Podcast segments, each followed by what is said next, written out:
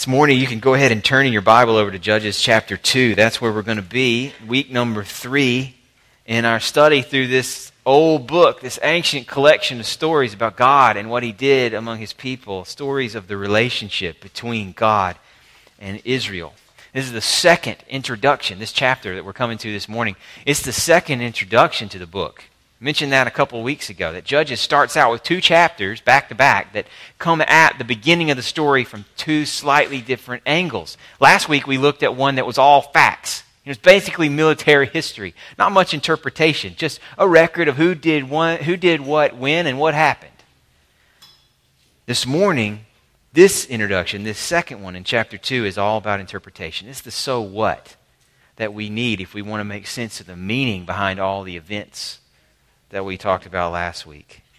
When I go to a new museum or historical site, I have a compulsive desire to read the signs. I imagine most of us break down into one camp or another on that. You know, some of you just like to experience whatever it is you're seeing fresh, as if for the first time for anyone, anywhere.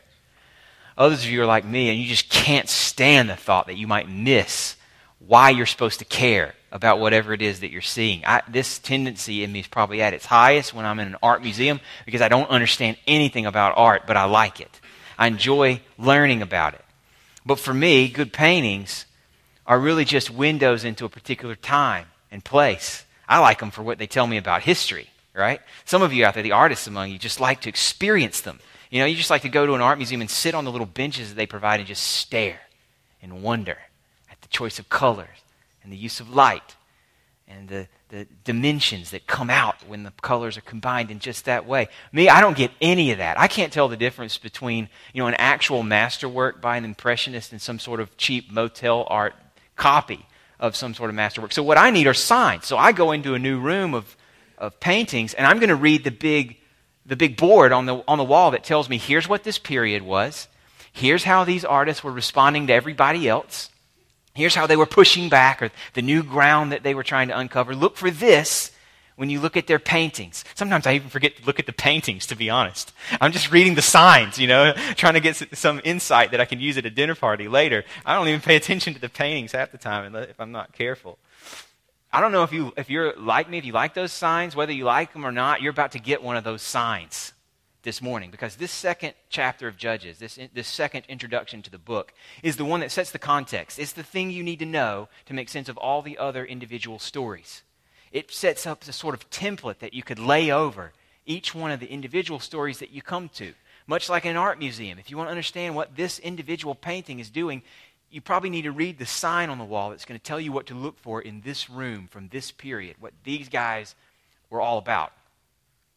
It's a key for interpretation. That's what Judges chapter 2 gives us.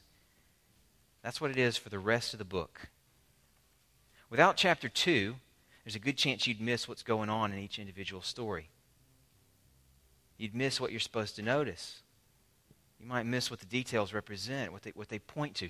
And, and, and you're especially going to be at risk in Judges because the details are so fascinating. They're unexpected and unforgettable. But we cannot afford to lose the forest for the trees. One of the things you're going to notice from this introduction, when we, as we make our way through chapter 2, one of the things you're going to notice is that the specific judges whose stories come through the rest of this book, they're never the point.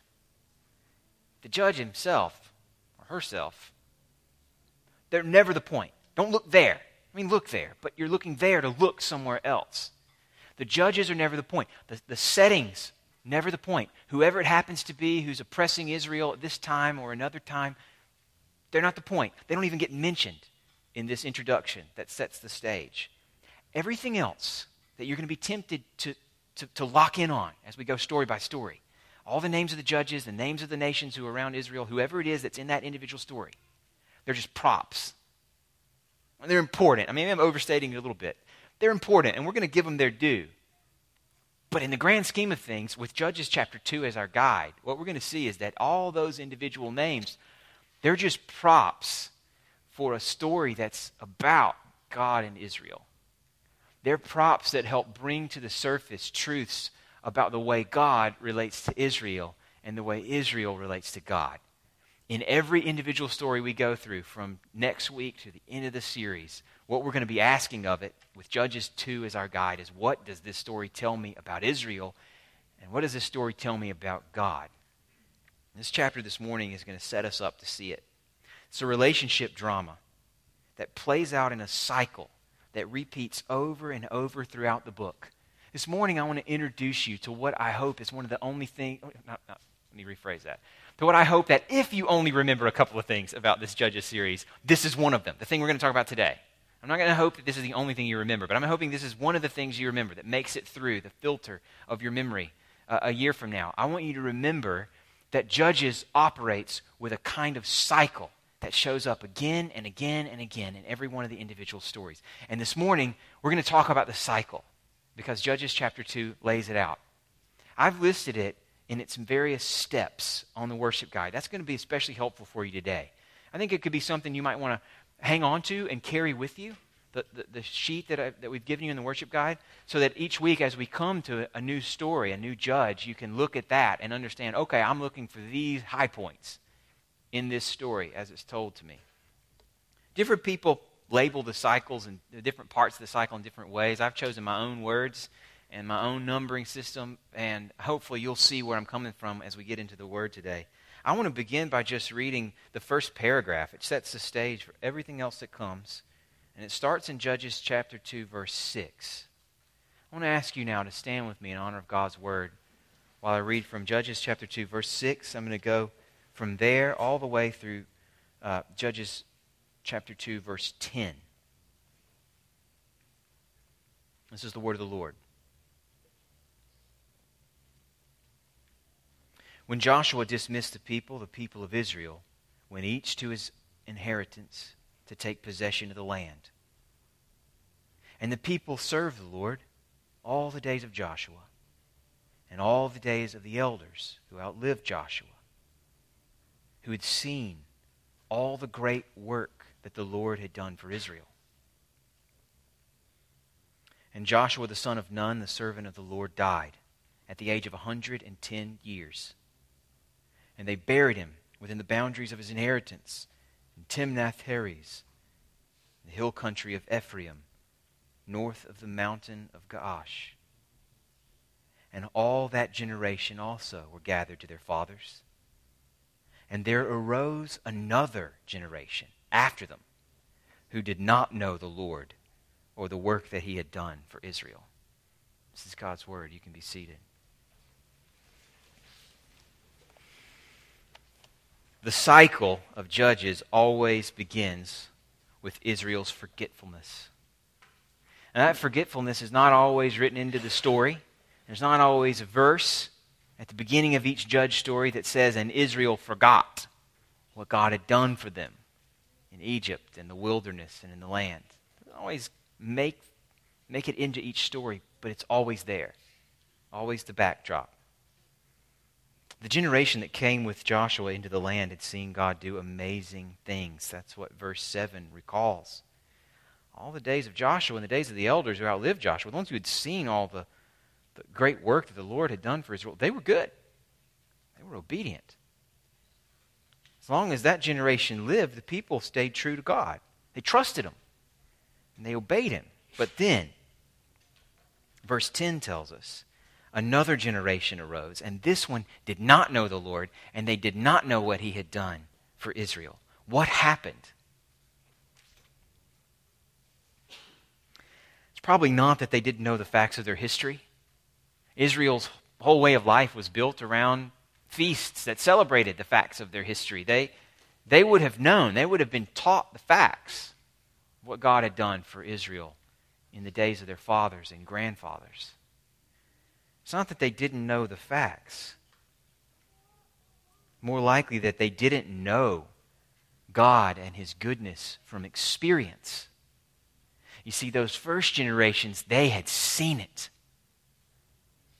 They had an experiential knowledge that made it from their heads to their hearts. So that what they wanted from life, the way they interacted with their world, all of that was shaped by what they'd seen. But then this generation arose that had not seen with their own eyes. And the facts that they'd been told by their parents, by their community, they didn't, they didn't taste them. We often cite the difference between knowing that honey is sweet because somebody told you, Jonathan Edwards' image, and knowing that honey is sweet because you put it in your mouth and you can taste it. The generation of Joshua and even those who came right after him, they knew that God's love was sweet. They tasted it. The generation that followed him, they've been told, but they didn't know it. They didn't know God in relationship. They knew of his work like we know of George Washington, not like we know our fathers or our spouses or someone else that's important in your life. Friends, before we get any further into the details of this cycle, we need to know that we are vulnerable. We are vulnerable when we don't experience God as one who's been good to us. Let me say it, let me say it one more time. We are all, all of us, just like Israel, we are vulnerable when we don't experience God as someone who has been good to us when the good news of what he's done in the past isn't living and active news in our lives, when it's not experiential knowledge, we, like Israel, start to judge the past in light of the present rather than judging the present in light of the past. We'll start to be more aware of the things in our present that we don't want, than we are aware of the things God has given us that assure us of His love no matter what. It's a daily battle for every single one of us. All of us have memories that are just not reliable. They're easily manipulated and they always defer to what's fresh. And every single one of us is going to face hard things that make God's love seem remote. I know many of you are right now. And every single one of us will face opportunities to disobey God that make God's wisdom seem doubtful. And that's why Christian community is so important. We are called, friends, we're, we're supposed to be a community of memory where we're helping one another hold on to the truth of what God has done so that we see what we face now in the light of His faithfulness proven time and again. Not just a memory of specific things that God has done in our lives. That's helpful. It's helpful to have friends who've known you long enough that they can point to evidence in your own past where you've experienced God's goodness in ways you couldn't explain. That helps. That's part of the story. But even more than that, we're called to be a community of memory where the news of Jesus and his love is fresh and alive and experiential, where it's not abstract and distant. That's why we celebrate communion. That's why God gave us this ritual at the heart of our worship to come back to it over and over again so that as a community we're remembering together this news that happened in the past but changes the present and the future for all who believe. And it's especially important when we're struggling. When you're struggling, what you need are friends who will tell you, I, I don't know what's going on in your life. I don't understand why God has allowed what He's allowed. I don't know where it's going from here. But remember Jesus. Remember that his cross defines God's love, its scale.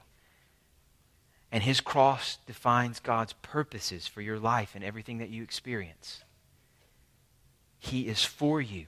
Jesus proves it. Don't forget. Don't relate to God in your present, no matter what. Don't relate to God in your present as if Jesus isn't true.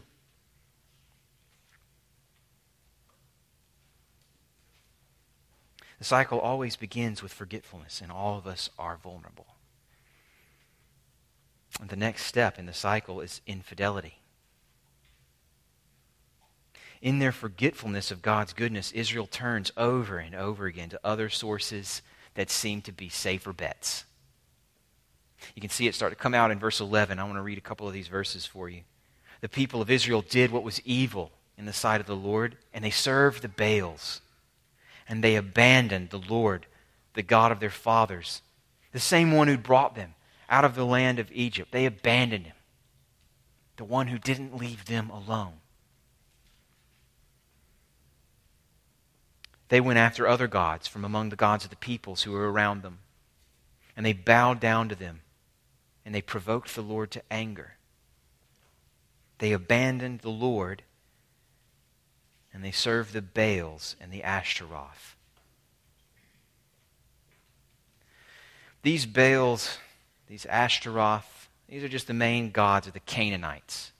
Now, often these gods would have been represented in statues that just seem ridiculous to us as modern people. We can't imagine why someone would pay homage to something they made.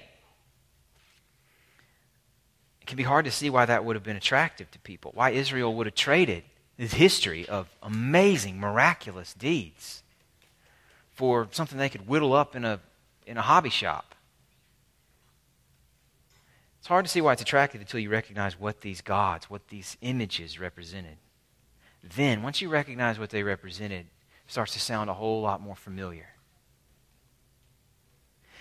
Baal and, and his consorts, they represented fertility, the fertility of the land that you couldn't do without if you wanted to survive in this agricultural society, the fertility of the womb, the families that were the key to survival. You needed children to work the land. These gods were, were, were, were external representations of the most basic desires of the people who worship them.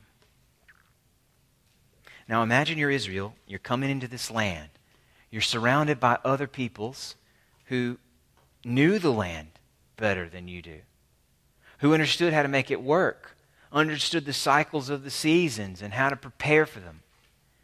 People who had figured out already what's necessary for thriving, and, and they seem to have it all together, right? These are, these are the experts.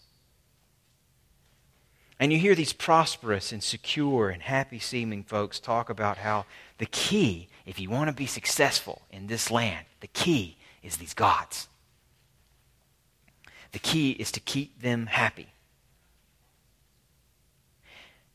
Israel wants what the Canaanites have, and it makes sense that they would seek it in the way that the Canaanites do. Friends, we are no less likely than Israel to take our cues for what makes for a good and happy and prosperous life from our neighbors, the ones who seem to have it together, who seem prosperous and secure and happy, who seem to have a lot of fun. It's natural to look at others and follow their lead for how to get where we want to be.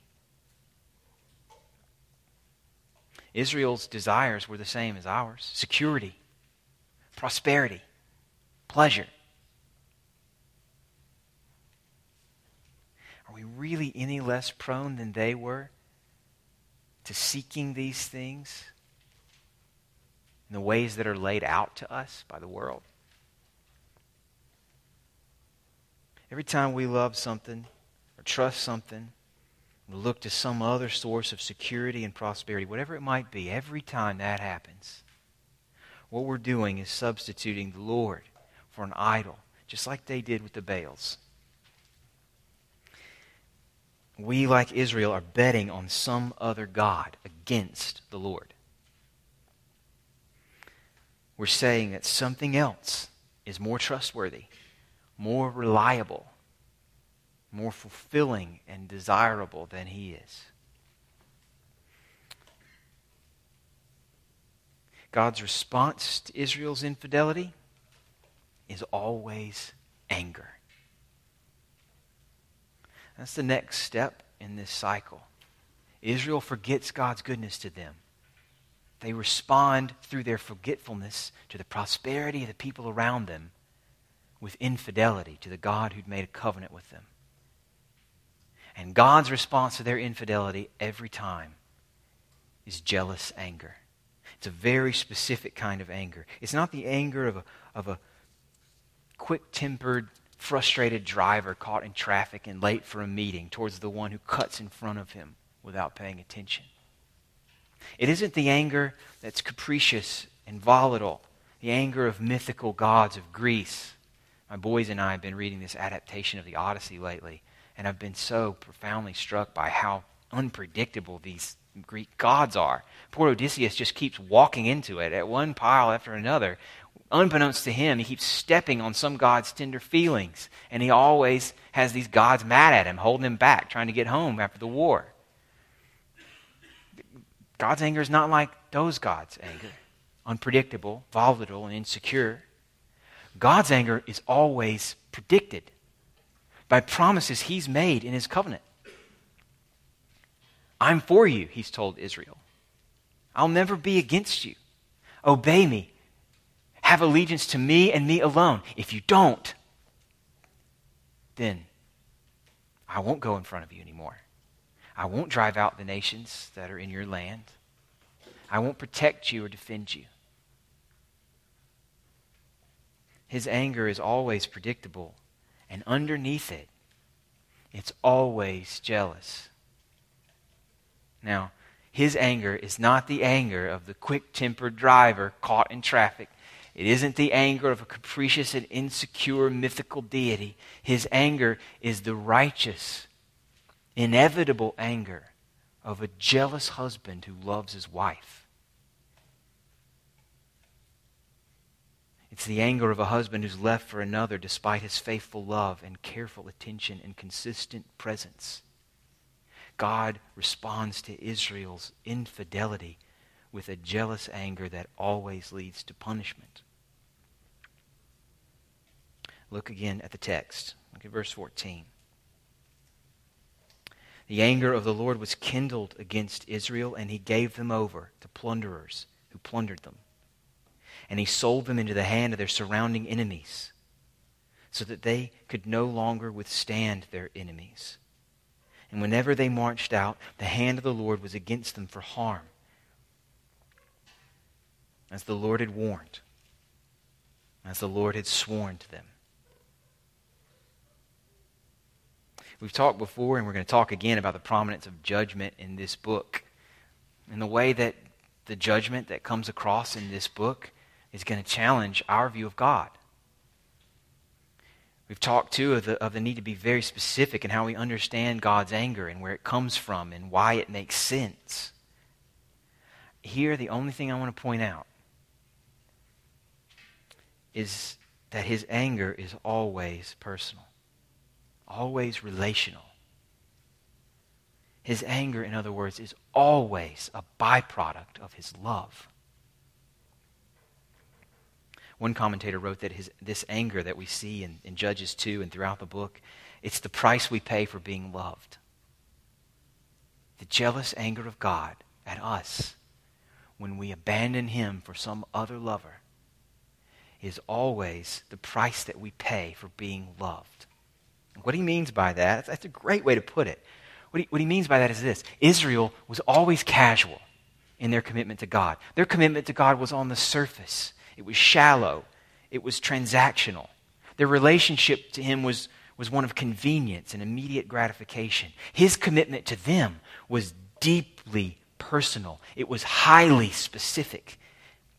And because of how deep and personal and specific his love for them was, he can't just treat their abandonment of him casually, as if it's no big deal. What would that say about his commitment to them? What would that say about the depth of his affection for them? If he could see their, their abandonment of him as, as just, you know, sort of blip on the radar, speed bump in what he's, what he's dealing with in the world. No big deal. Moving on. God is not, friends, friends, here's what you need to know but on Judges, from Judges 2 and from much of what's coming in the rest of the book. God is not casual about, not as casual about you as you are about Him.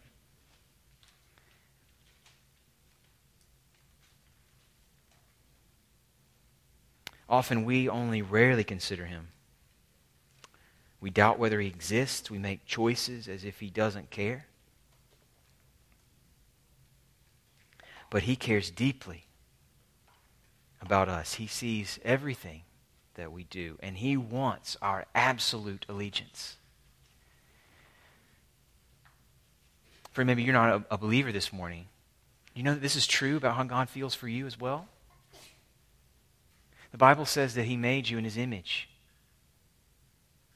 that He made you to reflect His glory, that He made you with an affection and a careful attention that He didn't apply to anything else in the world that He made. And that special relationship that comes by the fact that you were made in His image is one that includes His love for you. It's His love that causes Him to give you breath Every breath you've ever breathed, did you supply that for yourself? Where'd that come from? The Bible says it came from God. He's given it to you, along with rain to water the ground, to feed your belly, because He loves you. And that's held true despite the fact that you haven't been grateful for the breaths that you've breathed that you couldn't have supplied for yourself or the food that you've eaten that didn't come from your hand. And God is not casual in his love towards you. That can be very, very good news for you. Or it could be very, very bad news for you.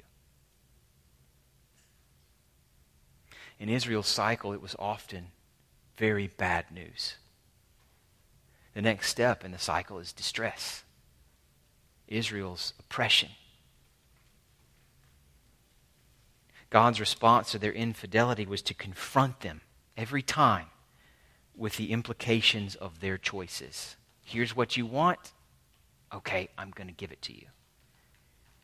He gives them exactly what they want to expose how wrong they were for not wanting Him. Now, this distress phase in the cycle, this is the one where most of the individual stories pick up. Most of the stories of each individual judge, they don't start with a backstory about Israel forgetting him, about Israel turning to the Baals, about God's jealousy and his response in anger. They'll, they'll, they'll refer to those things in a verse or two often. But then the story really picks up in their distress. Verse 15 just summarizes it. They were in terrible distress.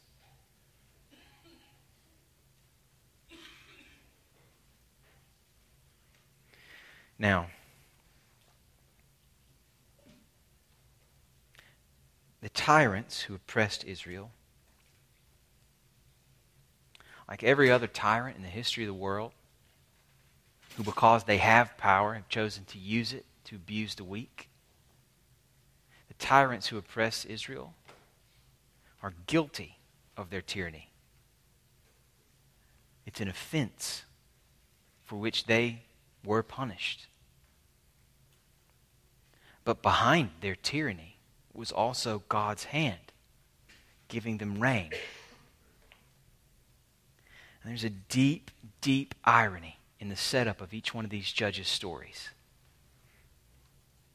Israel's downfall was looking to their neighbors, following their neighbors' lead to the good life. God's response was to give them over to slavery. You want to follow their lead?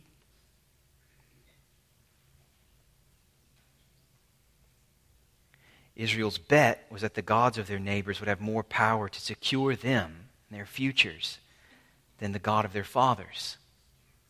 So God put them in a position to test the powers of these gods that they looked to. Could they deliver you from oppression? They're plenty good at swallowing up all the sacrifices you make to them. How do they do at helping you when you need something from them?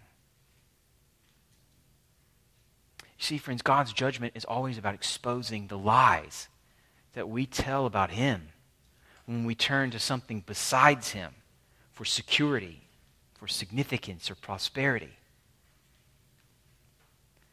God will always vindicate his name. Israel wanted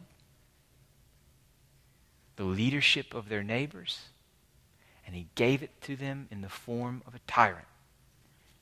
Israel wanted the protection and the provision of these other gods, and so God left them to the power of what they'd made with their own hands.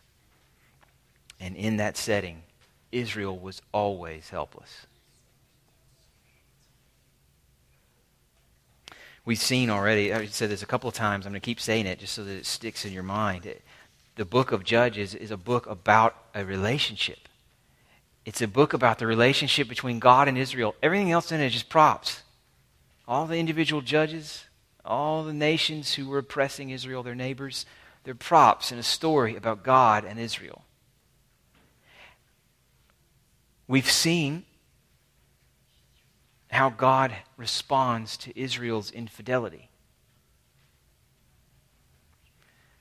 Now we wonder how will God respond to Israel's pain? The most important theme in this passage and in the whole book is God's grace towards his people, even though they don't deserve it. The most important theme in, in Judges 2 and throughout the book of Judges is God's grace towards his people in their pain, despite the fact that they don't deserve it. And every time, God responds to their distress with compassion. They forget him, but he never forgets his promises.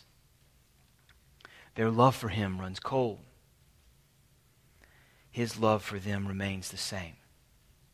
God always remembers. Verse 16 comes out of nowhere. Verse 15 has left us off with Israel's terrible distress. Israel's distress comes from the Lord doing exactly what he told them he would do if they turned away from him. No surprises so far. The distress was part of the plan. But then in verse 16, we're told God raised up judges who saved them out of the hands of those who plundered them. Where does this come from? Why? What happened? Well, isn't that God got it wrong? He wasn't wrong about Israel. It isn't that Israel changed their minds and came towards God. It's that God, seeing their pain, hearing their groaning, was moved to pity. Look at verse 18. For the Lord was moved to pity by their groaning because of all those who afflicted and oppressed them. He saved them from the hands of their enemies all the days of each judge. His love for them didn't change even when they changed. His love for them was rooted in his character, not in their character. Notice that in this description, this, this sort of summary of God raising up judges, None of the judges are named. None of their deeds are celebrated. This, is, this chapter is the key to understanding the whole the rest of the book. It's the interpretive key. It's the sign on the wall, the room in the art gallery.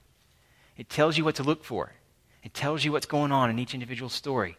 This chapter is the key. And when it comes to the judges provided for the deliverance of Israel, they don't even name them. They don't cite off examples of the amazing things that they did. They don't talk about tent pegs being driven through temples. They don't talk about thousands being killed with the blowing of trumpets and the holding of torches. They don't talk about the jawbone in the hand of Samson that slays thousands of Philistines. They don't talk about these details at all. Don't look there. Look here. The Lord raised up judges. The Lord saved Israel out of the hand of those who oppressed them. That's what you're supposed to notice. Friends, the judges that are coming, they're never supposed to be great role models for us. You'll see pretty quickly that they aren't. Sometimes they model a good, healthy faith in God and His power. At best, they model that in their weakness and in their sin. The judges are not who we're supposed to follow. The judges are props that show us God's love, His power to use anyone he chooses to use. The point is God and what he's doing and the remarkable steadfastness of his love. Friends, look at how he loves those who betray him. Those who responded to his careful, elaborate attention to their needs by forgetting him. What you need to know if you're not yet a believer in Jesus is that this same God who responds to Israel's betrayal with love and compassion offers you, no matter who you are, no matter what you've done, offers you this morning freedom from whatever Lord you've enslaved yourself to. Whatever master may have control of your life right now. This God, despite your rejection of Him, offers you freedom. Because He loves you. Even if you can't love yourself, He loves you. And if you're a believer this morning, if God responded to the pain of Israel, despite their unbelief and infidelity, with compassion, imagine how He thinks on you and your pain as one who is joined to his beloved Son, as one who is wrapped up in Jesus, so that when God sees you, he sees his Son. Imagine his compassion for you this morning in your pain. And know that whatever mystery may cloud your experience right now, you are not alone and in Christ you never will be.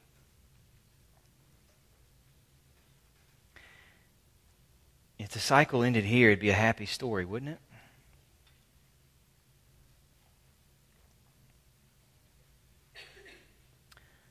But it isn't. It's a cycle. It's not linear. It happens over and over and over. And just like the generation after those who had experienced God's goodness forgot him, so every generation, as soon as the judge has passed from the scene, forgets once again God's goodness.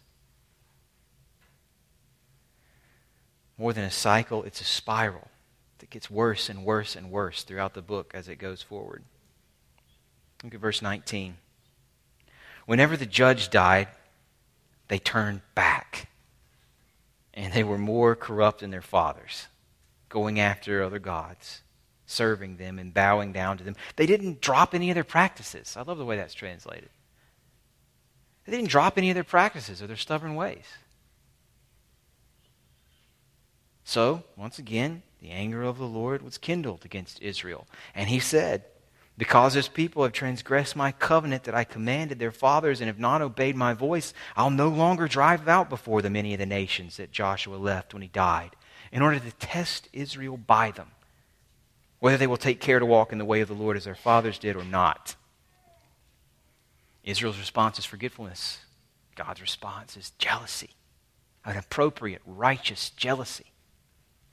And he leaves them where they are, surrounded by their powerful neighbors to see who they'll trust. And if Judges is a test, it's a test that always ends in the same way. Israel fails it every time. I think one of the best lessons to take from Israel, one of the things Judges is here to help us to see,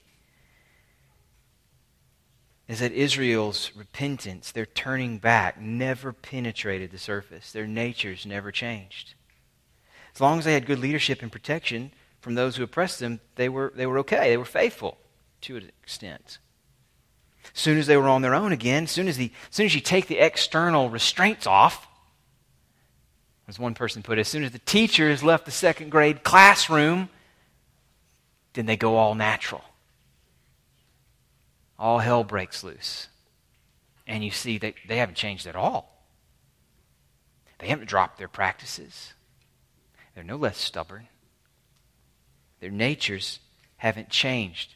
And the external constraint of a good judge was helpful to a point, but it was not enough.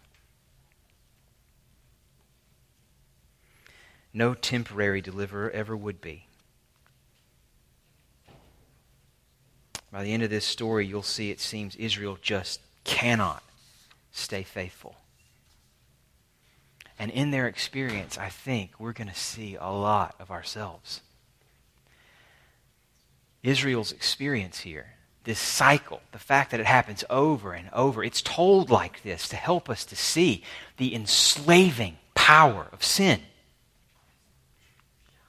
All of us should be able to, to, to connect with this experience. Who of us hasn't had some sort of habit in our life, some sort of practice, some sort of stubbornness that we know isn't healthy. We know it's harmful to us. We know it hurts those that we love. We know it's offensive to God, but we just can't seem to shake it.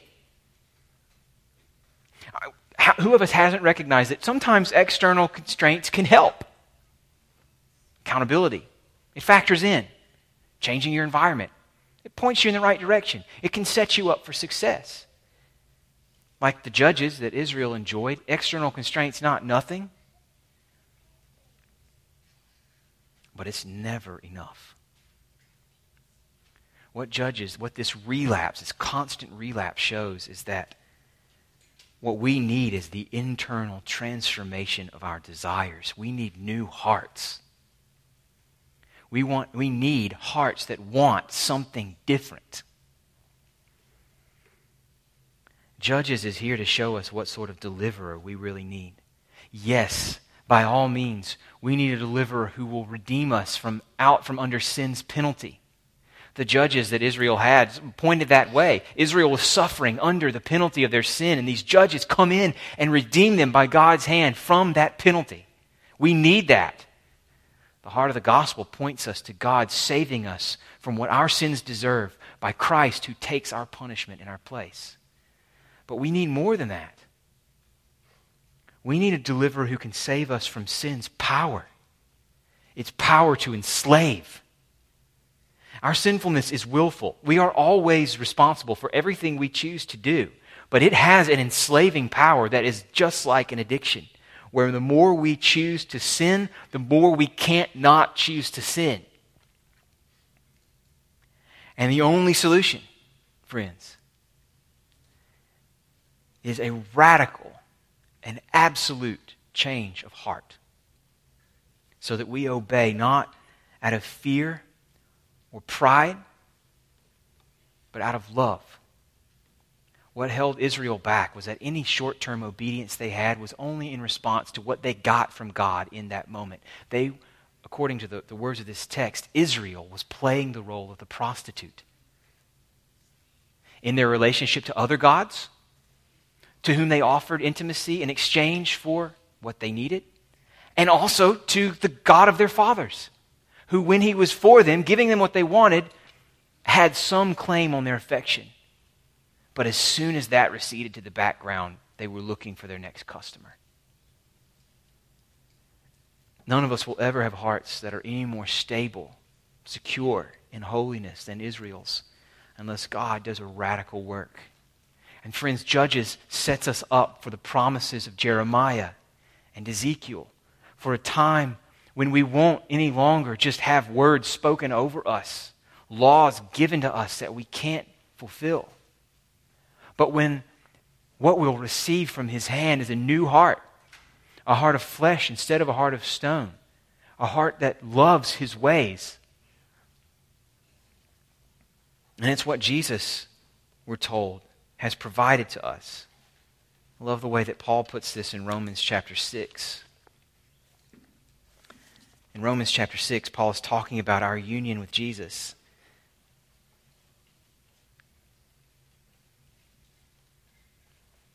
He says this in verse 12 Don't let sin reign in your mortal body to make you obey its passions.